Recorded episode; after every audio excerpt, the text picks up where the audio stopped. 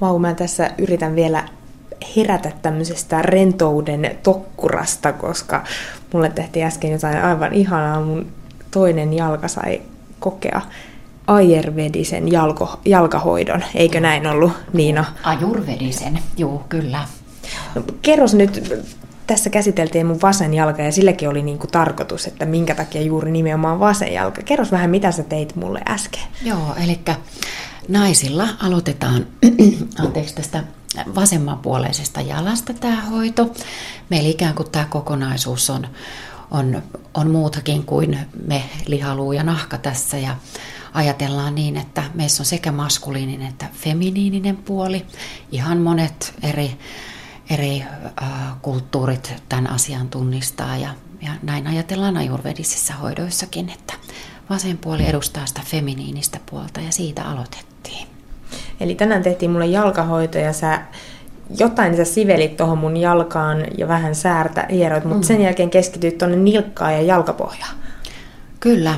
Eli sinun tapauksessa käytettiin tässä seesamöljyä, joka on tämmöinen hyväksi todettu, erittäin ravitseva ja, ja oikein syvälle imeytyvä, hoitava öljy ja sopii yleensä kaikille, paitsi pähkinäallergikoille. Ja, ja tota niin, käytiin tosiaan eka sitä sun säären aluetta läpi, keskityttiin sitten nilkasta alaspäin tähän hoitoon. Ja se oikeastaan siksi, että meillä on ikään kuin koko keho edustettuna tuolla jalkapohjassa ja myös tässä jalkaterän päällä. Ja siellä käsiteltiin sinun kokonaisuutta.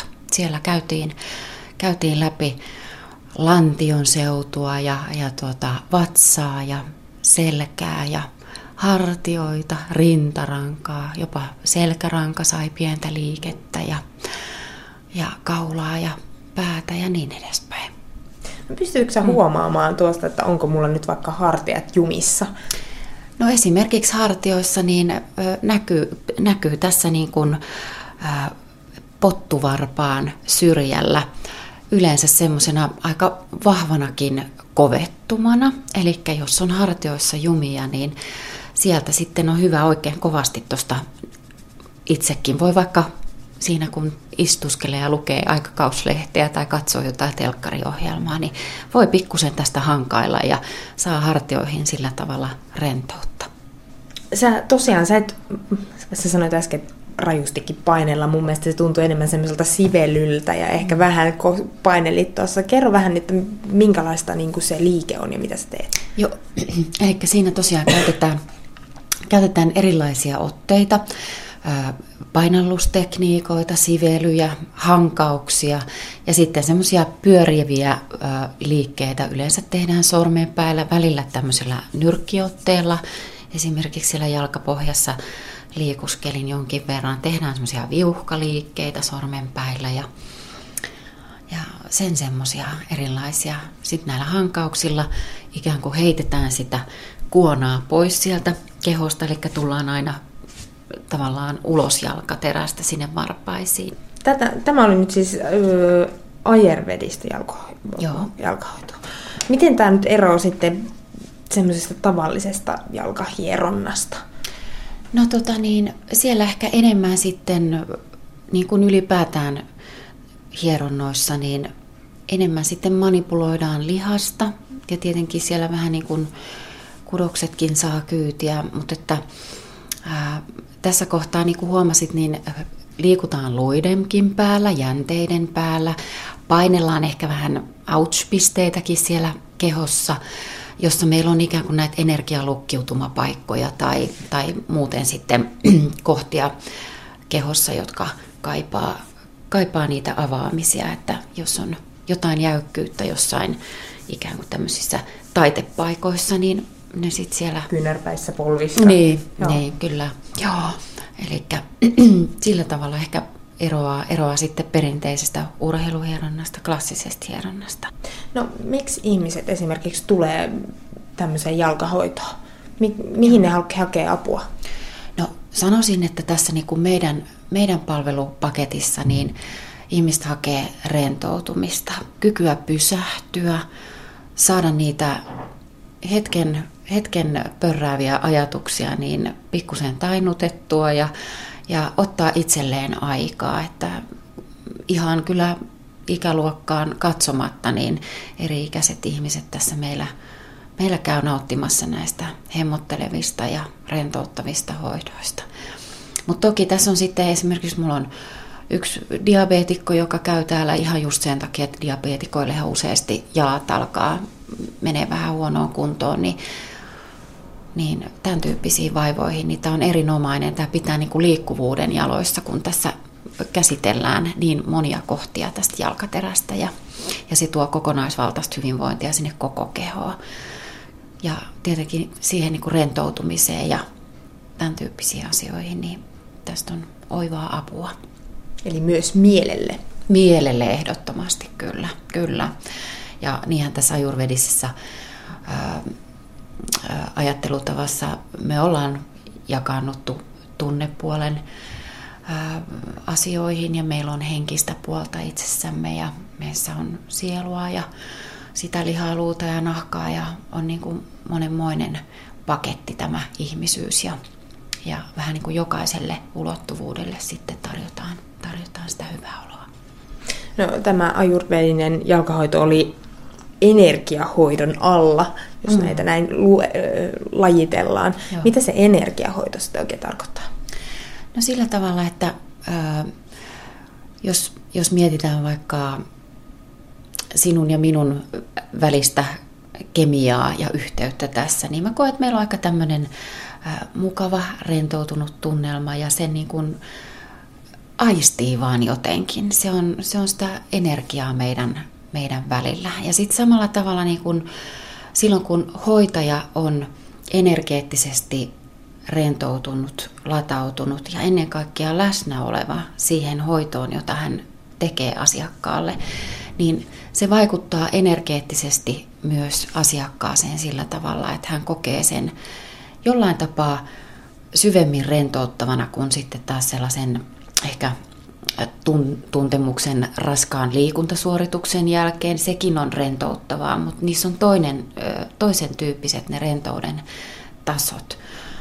Tässä voi esimerkiksi soljahtaa ihan semmoiseen niin meditatiiviseen tilaan, että ollaan ikään kuin teetta-tasolla, joka tarkoittaa sitä, että me ollaan niin täysin valveilla, mutta semmoinen arkipäivän ajattelu ikään kuin hiipuu ja haihtuu vähän siitä ulommaksi ja, ja tavallaan ne omat ajatukset, jos niitä edes siinä hirveästi tarvii olla, niin ne niin kuin jalostuu, sinne tulee enemmän sitä tyhjyyttä, tilaa ja tämä on yksi tapa myös saada siihen omaan sieluun yhteys. Ja sieluahan me ei pystytä käsittämään semmoisena konkreettisena lihana, luuna ja nahkana, vaan sehän on jotakin energeettisesti suurempaa. Ja se oma sielu alkaa ikään kuin puhua sieltä silloin, kun me saadaan tämmöinen syvä syvä yhteys siihen syvempään rentouden tasoon. No kuinka sä, sä teet tätä työksessä kuitenkin? Joo. Kuinka sä niin pääset semmoiseen hyvään energiaan joka päivä? Joo, mä teen itseni kanssa työtä. Mä teen harjoituksia, eli mä pidän huolta itsestäni sillä, että, että teen tämmöisiä energiaharjoituksia, vahvempia, dynaamisempia harjoituksia, puran omaa tunnepalettiani tekemällä työtä näiden asioiden kanssa. Ja, ja, ja tota, otan itselleni aikaa, pidän huolta siitä, että mulla on aikaa olla yksin, kun mä sitä tarvitsen. Ja, ja tota, sillä tavalla mä riitän sitten myös muille.